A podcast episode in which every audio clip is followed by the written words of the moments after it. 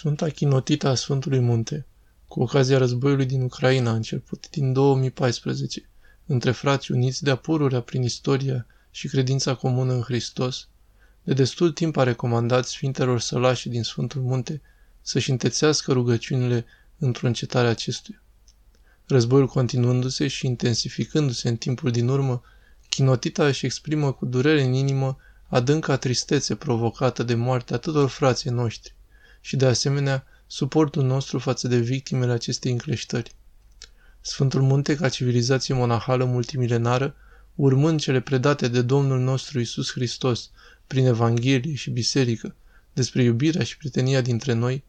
se roagă neîncetat zi și noapte pentru pacea întregii lumi și în special pentru regiunile mai sus menționate ce se află în război.